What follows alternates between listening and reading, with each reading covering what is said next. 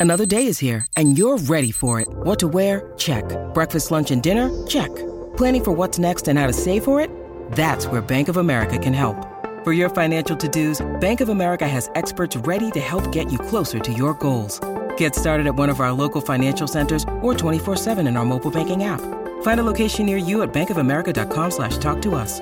What would you like the power to do? Mobile banking requires downloading the app and is only available for select devices. Message and data rates may apply. Bank of America and a member FDIC.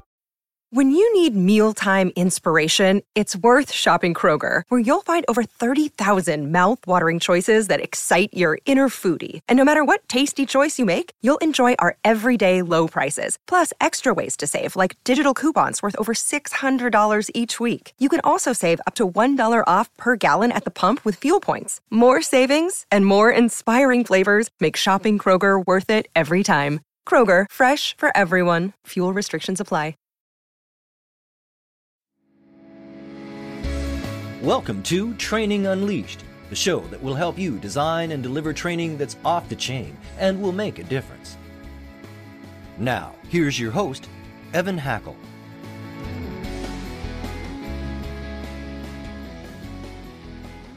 Hello, everyone, and welcome to what I think is going to be a really fun edition of Training Unleashed. We've got a great guest with us today, but before I introduce him, I want to thank our sponsors, C Suite TV and C Suite Radio.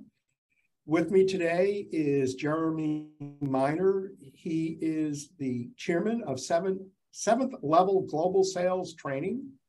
Uh, and this is a highly fast growing training company.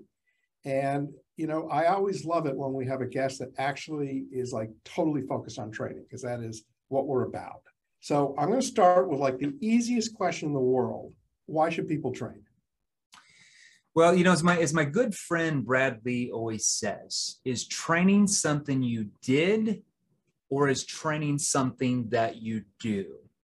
Okay. And I want you to look at look at like top athletes. Look at Tiger Woods, look at LeBron James, look at Tom Brady, just to name a few. Okay. Or look at, you know, the uh what are the sisters that that play um tennis, you know, Williams. sister.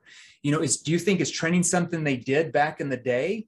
And then they just coast through or is training something they do every single day? Look if you want to be a market leader as a company if you want to be a market leader as a sales professional if you want to be a market leader as a trainer training is something you do every single day because the moment you stop the moment you start going backwards. So training is something uh, obviously that you have to do every day if you want to be very successful in this world.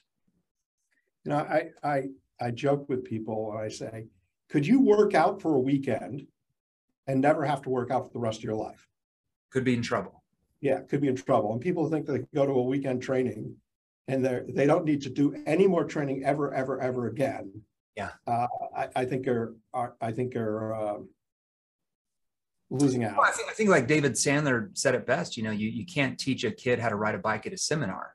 You know, it's a seminar, you, you know, it's just like an introduction to training.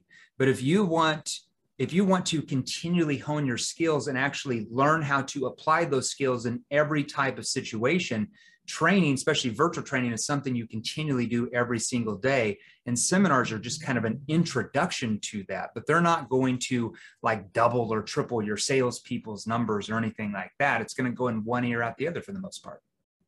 Yeah, I, I, I, I totally agree. So you obviously get to work with lots and lots of different companies and help them and improve. And, I, and your primary focus is sales training, which is fantastic. What are the things you're noticing out there? What are things changing in the world of sales in particular and the training of salespeople? Well, I, th- I, think, I mean, there's a lot of things that have changed as far as your prospects that you're talking to have changed. Okay. And I think, I think one of the biggest myths that businesses believe for some reason, and maybe it's just because they've seen Apple do it or something. So they're like, oh, it must be true for every type of company, is that their products are so great, their services are so great that somehow people are just going to line up and want to buy it when they explain it to their market. And we call that product pushing. And so, one thing that, that we have to all understand is that your prospects are more cautious and skeptical about making the wrong buying decisions than they have ever been before. Now, there's a lot of various reasons for that. Okay, pandemic, Wall Street crash, just a whole bunch of stuff, which we don't have time to go through on this. But as, as one of our clients said it best, uh, Brendan Kane I would suggest everybody pick up his book. It's called Hook Point How to Stand Out in a Three Second World. Okay. He does all the uh, social media for like MTV, Taylor Swift, uh, Rihanna, like all the Hollywood celebrities. He says in his book that there are over 3 billion uh, content creators every day that are trying to pull your prospects' attention away from what you're offering. Okay. If you even think about it, you are competing against 13 year old girls on TikTok for your prospects' attention, right? So, how many content creators were there 20 years ago? How many content creators do you think there were 20 years ago? Just take a wild guess. It's crazy. 20 years ago, how many do you think there were? Content 100,000. 100, I mean, you're closest. Most people say something. It's about a million. There's about a million content creators in 2002. There are 3.2 billion now that are competing for your prospects' attention. And I, a lot of times, you know, we, we call this the information age. Okay. We always hear about that. But what does that mean? Power of the internet, especially social media, your prospects are being sold to 24 hours a day, seven days a week, week after week, month after month, year after year. And when I say that at events, people are like, oh no, Jeremy, that's you're exaggerating. You're not being sold to all the time because they're thinking about salespeople calling them or seeing them in person. I'm like, I want you to think about this. When you wake up in the morning, what is the absolutely first thing that you do most of the time? You pick up your phone and you do what? Check your messages. You get on social media. Most of us do. Instagram. I, I check my email. Okay, but anyhow, but I, I do, I do, I do check.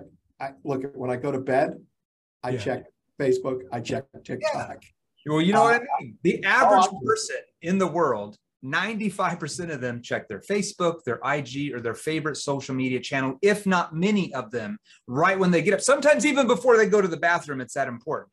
And when you do that, you see what? Ads trying to sell you something, right? You, uh, oh, you yeah. get up, you walk into the kitchen, you start to pour some coffee, you turn on the TV, you're getting ready for work. You, go, oh, you turn on the TV, you see what?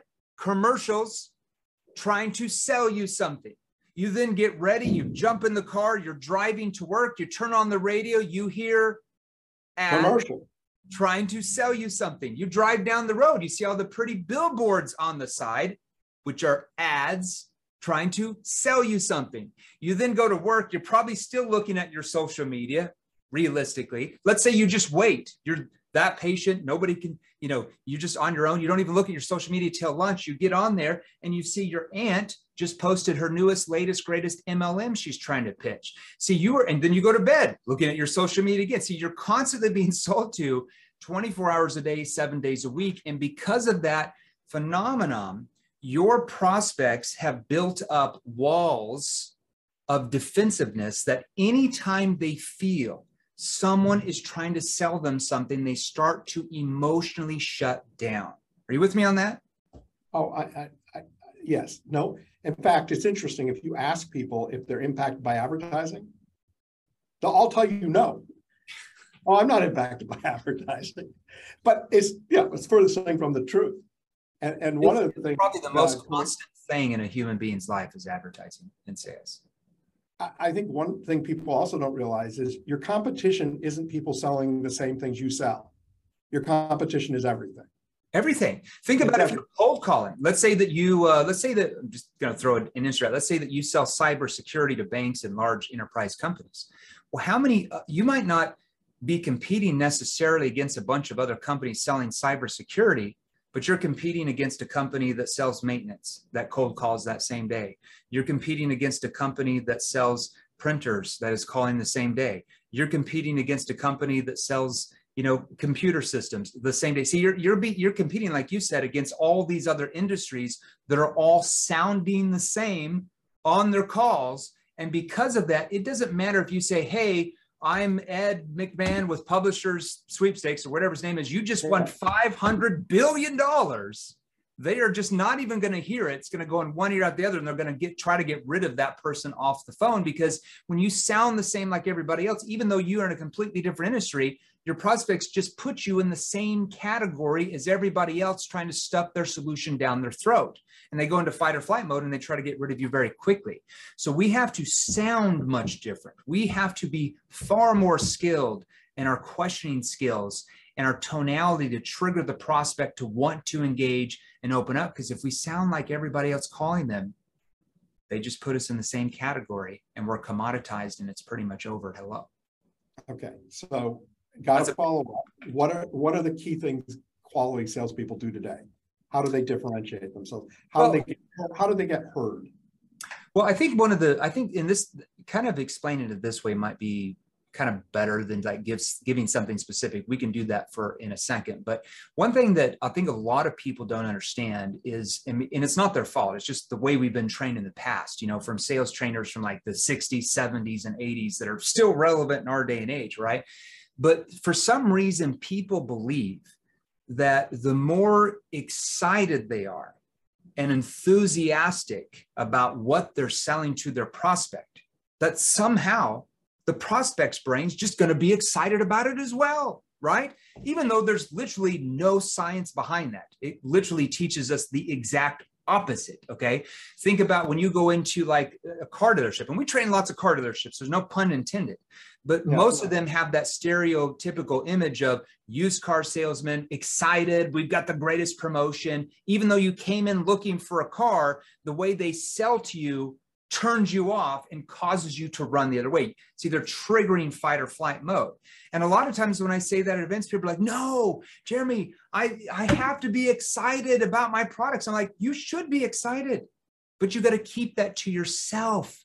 Keep that internal. You have to get rid of the commission breath. Okay. Behavioral science, my background in college, uh, commission hashtag digital. I know, it's just so funny. commission breath, you can smell that salesperson's breath for about you know 100 feet away but you know behavioral science 101 so my background in, in college was behavioral science and human psychology right so within the first 7 to 12 seconds of any sales call or any sales action you were on with your prospects they are subconsciously picking up on your social cues. Now, our brains cannot help but do that. That is the way our DNA, that's the way we're wired. Okay. So they're picking up on your verbal and nonverbal cues from your tonality and what you are saying and or asking that triggers their brain to react in one of two ways. Now this is important. We have all heard of fight or flight mode, but does anybody know what triggers somebody to go into fight or flight mode? Is it their fault or your fault that that's triggered? Okay? So if you come across aggressive initially in that meeting or call, if you come across needy, like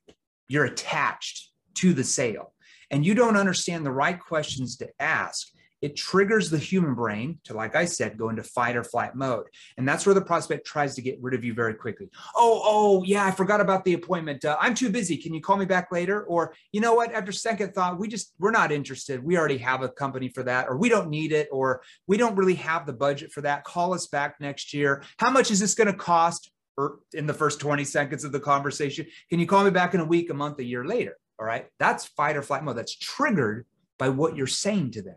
That's how their brain is reacting to that. Now, once you learn how to work with human behavior, okay, once you learn how to come across more neutral in your conversations. Now, when I say neutral, I mean more unbiased, like you're not quite sure you can even help yet because you're not. You don't know anything about their situation. How do you know if you can even help? I don't even know if you need us yet. Okay. You come across more calm more relaxed, and especially the keyword is detached. Okay. And you ask the right questions, it triggers the brain to become curious enough where they actually want to engage. They're willing to open up to you and go below the surface because they feel that you might have something that could be important to them. They don't know yet, but they're at least open to that conversation. So, as sales professionals, like if you're in charge of training them, we have to get them to understand that we have to become detached from the expectations of making the sale and instead focus on whether there's even something there, whether or not they have problems that we can actually solve. Now, do I mean when you get into sales interactions or calls that your goal is not to make a sale? Well, obviously, no, of course not, right? Your goal on every call or conversation is to pro- progress that towards the ultimate decision of making a sale. If you're in B2C, it might be one call close or two call close, B2B. It, it could be a, a three or six month engagement, right? But your goal is to move that forward to that close because if you can't close them, that means their problems stay the same. They stay in status quo and they never get where they want to go. And whose responsibility is that? That's yours. It's your responsibility as a sales professional, not the prospects. And I think when we start thinking that way, that, oh, our sales professional skills determine if that prospect purchases from us to get their problem solved and get where they want to go, we start to think about training becoming a lot more important. But it has to be the right training. You know, I, I just read uh, Michael Jordan's uh, biography a while ago, and one thing that stuck out is he says, "Look, you can take a thousand jump shots a day." But if your technique is wrong, if it's not the right technique, you're still going to suck at basketball. So you got to make sure that the sales training your teams are incorporating actually works with today's modern day buyer. It's not from 1985 boiler room selling or repackaged as consultative selling, you know. So we got to be careful of that. Got to have the right training. It's interesting you bring that up. I totally agree. I find it much harder to train someone to unlearn than it is to learn. Right. And I'd love your perspective, your pro, your perspective on are you better off hiring people with talent that you could, you know, you can test, you can find that don't have knowledge and the skill of training, or are you better off hiring somebody that's pretty good at training that you want to take to the next level? Which is the which is the better scenario? Run that run that by me. Are you saying salespeople you're hiring or a trainer? I didn't understand. Yeah. This is I'm hiring a salesperson do I want to hire a salesperson who you take tests, they have the attributes, right? They have the personality and they have the attributes, but they have no experience. So they're blank canvas. Or do you take a person that is moderately successful, so they have proven that they can in fact sell and try to take them to the next level? Which which I think? For, I think for most companies, it's a mixture of both. Now, I tell you, for our company, we hire very, very young salespeople. Our average salesperson is 22. And the reason why we do that is because we want to hire them very, very young and train them the right skills from day number one so they're automatically successful rather than have them unlearn skills that don't work with today's modern day buyer. Now, that doesn't necessarily mean that you can't hire somebody that's moderately successful and retrain them and help them get better. We do that all the time. We, I mean, I, we've trained you know professional salespeople that are in their 60s that have tripled their numbers you know that they couldn't do the first 40 years so it's just all about their willingness to learn if you have some salesperson that's been around for 35 years and they don't want to learn anything they think they know everything about selling then that's a problem because their sales, their closing percentages, and their income just stay exactly the same. You can't keep saying the same thing to your prospects and asking the same questions and expect to double your numbers. Like that's, a, are you going to double your work hours? You're already working 10 hours a day. You're going to work 20 hours a day? Probably not realistic. So it, it really depends on your, your company, but I'm a, I'm not necessarily, now I'm going to, this is going to be an unpopular opinion. And usually a lot of things that I say go against the grain, but that's just the way that we operate around here. I'm not necessarily a big person on personality tests. And the reason why is because selling is a learned, acquired skill. No one is born out of their mother's womb having advanced questioning and tonality skills. Those are skills that are acquired and learned. There's a big myth out there that, oh, that salesperson's really extroverted. They can talk to anybody. They've got the gift of the gab. We find that most people that talk like that, that are highly, highly extroverted, that talk fast, typically are average salespeople at best. Because today's consumer doesn't want to be talked at and sold to. They want to be asked, heard, and most importantly, understood.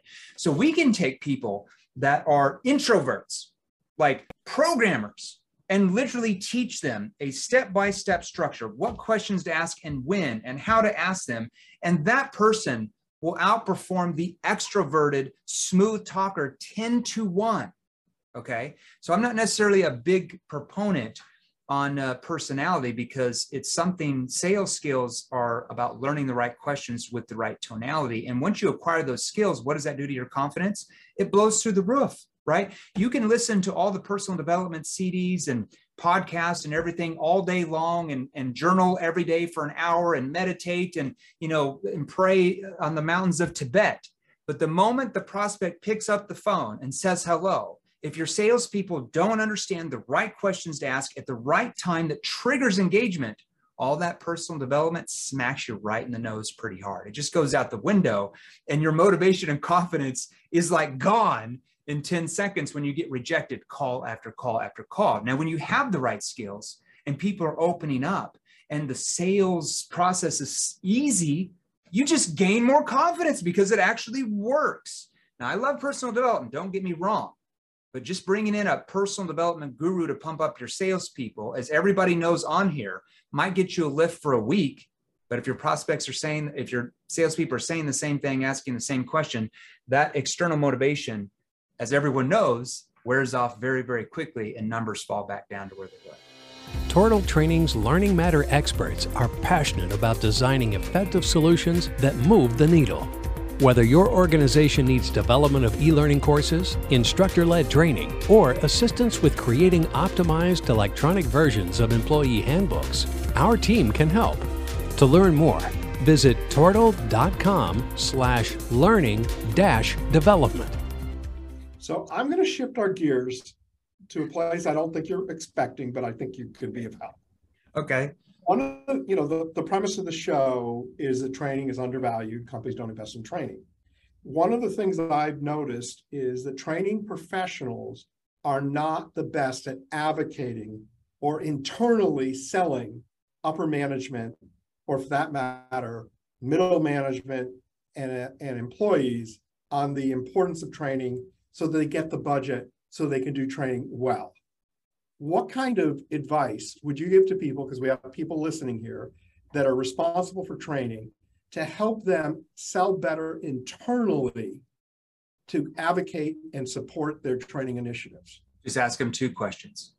The first one's the how to question. So if you're talking to let's say your person who's in charge of the training budgets and you are a middle manager or something it's different in every organization it's simply well how are we going to go from X percentage closing rate and double that if our salespeople are trained just to say the same thing and ask the same questions. If they don't learn new advanced skills, it's the how to question. A lot of times when you ask the how to question, they're like, oh, yeah, how, how could we? A lot of people just don't think about it. It's a simple question. And then it's it's the risk question that was like, well, you tell me, I mean, which is it, which is more risky? Is it more risky for us to get a training budget together, invest in more advanced skills so our salespeople can really increase their numbers because now they have the right skills? Or is it more risky for us to do nothing at all stay in the status quo, keep selling the same way, and then hope and pray somehow we're magically going to sell more? I mean, which is more risky? Well, you know, it's interesting that you talk about that because a lot of times for myself, I like to compete training with marketing and advertising, right? So some famous person said, you know, half of marketing is wasted. We just don't know which half. Marketing and advertising is a risk. Training is not a risk. If you know, if you built the, the methodology, you've tested it, so you know that people that go through this training achieve X, it's just simple math. Okay, now let's train everybody. There's no risk. And you can increase sales faster by improving closing rates, average tickets, improving margin, all of those things than you can when you use a pull technique, which is marketing. But yeah, because you can generate way less leads, which cost you way less. You just convert more of the prospects you're talking to. It's it, yeah. it doesn't make any sense, right? You know, it's you know one of one of our largest clients. It's a Fortune 100 client. They're a big search engine. If everybody's heard of this big search engine, I won't tell their name, NDA. But one of our clients, we trained three of their divisions. Okay, and one of the biggest problems we helped them with was just their attrition because when their salespeople couldn't sell that well, they didn't make as much money And then every, I want to say every quarter, they were losing about 30% of their sales force. Then they would have to go back and pay recruiters, pay all this money again, bring more people back in, train them on the products. And it was literally costing them millions of dollars a year just in lost revenue from their attrition. Now, they never associated attrition with bad sales techniques because you don't lose salespeople typically that are selling a ton and are really happy because they're getting paid well. That all associates to your sales training that gives them the confidence, that gives them the skill sets to be able to do well and make the company a lot of money. If that's lacking, guess what? They're going to go somewhere else, right? So they never associated the attrition with bad sales training. So once we fix that, not only we got them a 244% uplift in the first quarter, which they had to audit three times because they didn't believe it was possible, but their attrition went down from like 30 some percent down to like 8%.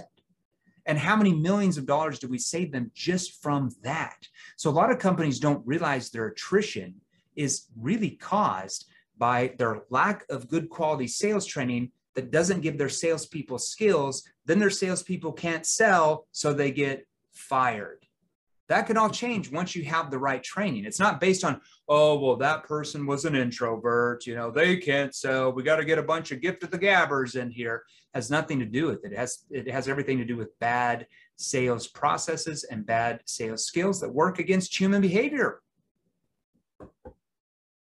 And I, I, I'll also add to this conversation I think it's important that everyone in the company, period, thinks of themselves in, in some fashion as a salesperson. Yeah. But in particular in the training department, that, you know, okay, you're a trainer, you're not there to sell training to upper management, but you are training people. Yeah. And if part of your training exercise isn't why this training is important and what's in it for you as the learner, yeah. it's not going to be effective.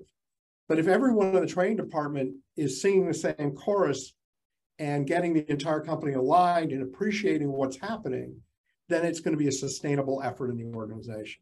Everybody's in sales. Doesn't matter what you do. You you're a teacher at a high school. You're still selling because you're trying to persuade, influence, and move others, right? Uh, if you're a politician trying to get people to vote for you, you're trying to convince, persuade, move others, right? If you're an employee, a training employee, and you're tra- trying to convince management to give you more of a training budget, what are you doing? You're trying to persuade, you're trying to influence, you're trying to move others. If you're a business owner and you're trying to get your employees to follow the vision of where you want to take the company, I hate to tell you this, but you're trying to persuade, influence, and move others. Everybody's in sales now. It does not matter what you do. Let's just take it even more simple. You're at home with your family, you're trying to decide what food to eat for dinner. you're, you're in sales. Yeah. You're trying to get your kids to clean their room. You're trying yeah. to persuade and influence. Everybody's in sales. Every, every human being that walks on this planet is out there every day trying to convince, persuade, and move others to their way of thinking in some aspect. Yeah, and, and I, I like to say you're either selling or being sold. Yeah, even if you don't get paid a commission, you're still trying to persuade, influence, and move others, even if you don't get paid for it. So, Jeremy, I've really enjoyed this, and I, and I think our audience has too. And it sounds like you have a very interesting company, and I, I'm really intrigued because supposedly, rumor has it. Rumor has it. Supposedly, we do. You know, you're you're fast growing. You're four years old. You're obviously innovating. Tell us about your company. Tell us about what you do, what makes you different, who are your ideal customers. Yeah, I mean, typically, like I said, we we train all the way from Fortune 100 companies to SMB to individual salespeople that sell anything. And Forbes magazine says there's 158 industries. We actually train all 158 of those industries, even in the first four years. That's how fast we've grown, or subsets of those industries. So what, what our difference would be is we wouldn't really be teaching um, what we would consider traditional selling techniques or even consultative selling because quite frankly, it works against human behavior. It's just not that persuasive anymore. We don't live in 1985. You know, prospects are, are much different. They screen their calls. I mean, it's completely different agent, but most companies and most sales trainers are still using or repackaging old school techniques that just don't work with today's information age buyer. That's why sales is a numbers game. Every time a sales trainer says sales is a number game, I would run the other way because all that says is what I'm training you doesn't really work that well. Okay, let's just be realistic. So we're going to train salespeople. We train salespeople how to learn uh, the most persuasive way to sell, according to behavioral science, which is called dialogue, when we ask what are called neuro emotional persuasion questions. That stands for NEPQ. Okay. Now, the conversation around that is how do you get somebody to persuade themselves? How do you get prospects to pull you in rather than you keep pushing, pushing, pushing, and then just a small percentage you break them and they buy? Okay. But then everybody else, you just cause them to run the other way and then they don't even like you or want to buy from you again. Okay. So it's about a series of step by step sales structure. Okay. All the way from the connecting stage of that conversation where you're taking the focus off you, putting it on them to trigger openness and engagement, to situation questions to help them and you find out what their real situation is, like what's really going on. Okay. Now, I hate to tell you, you can have the greatest questions on planet Earth, but it doesn't mean your prospects are just going to willingly open up to you and tell you all their deepest desires and objectives and problems because they know what you're doing. So, how do you bridge into questioning that allows them to open up? How do you clarify and probe naturally where it triggers them to actually want to go below the surface? Because we don't go below the surface, as you know, at the end, what objections are we going to get? Sounds good. We need to think about it. Uh, let me get this to the board and we'll call you back if we're interested. We need to keep doing more research. We need to keep looking at some other vendors. We need to get more quotes. You're triggering that because your prospects are staying surface level with you. You don't know how to open them up to go below the surface where their emotions are, which is where all buying decisions are made. So, how do you ask what are called problem awareness questions that help them find out not only what their real problems are, like average salespeople can find out the problems of a prospect. Okay. Great yeah. salespeople are able to not only find out what their problems are, but what the root cause of the problem is. And the very best salespeople in companies that sell the most are able to find out what the problems are, the real problems, the root cause, but most importantly, how are those problems personally affecting that prospect, even down to the core? And that's where buying decisions are easily made. Okay. Solution awareness questions that get them to focus on what their future is going to look like once all those problems are solved. Consequence questions that allow them to question their way of thinking that what are you going to do if you don't do anything about this? What are the ramifications? Okay. The consequences that creates massive urgency in their mind, like, oh, SHIT, we need to do something. Okay. How do you present where they don't get lost in your 75 page slide deck and just go to sleep? How do you emotionally connect the dots? And then how do you ask what are called commitment questions, not closing questions? I hate the word closing. I think it demeans human beings. Like nobody wants to be closed. But are we going to ask commitment questions? Let's say for a B2C sale that commit them to take the next step and purchase what we're offering to solve their problems and get what they want. Or for more of a B2B complex sound environment, we're going to ask commitment questions, smaller commitment questions that commit to taking the next step and maybe doing a demo taking the next step to meet the board, taking the next step to proposal, or whatever the next step is in your sales process. So, commitment questions ultimately leads to the ultimate decision of purchasing what you're offering. So, that's what we're all about working with human behavior that trigger that openness and all about teaching salespeople a concept we call the ABDs of selling. No more ABCs of closing. That's old school. average average salespeople still believe in the ABCs of closing. That's why they suck. That's why they're average. I hate to say it. It's not their fault. They've just been trained that. Okay. But we want to focus on the ABDs of selling. Always be disarming.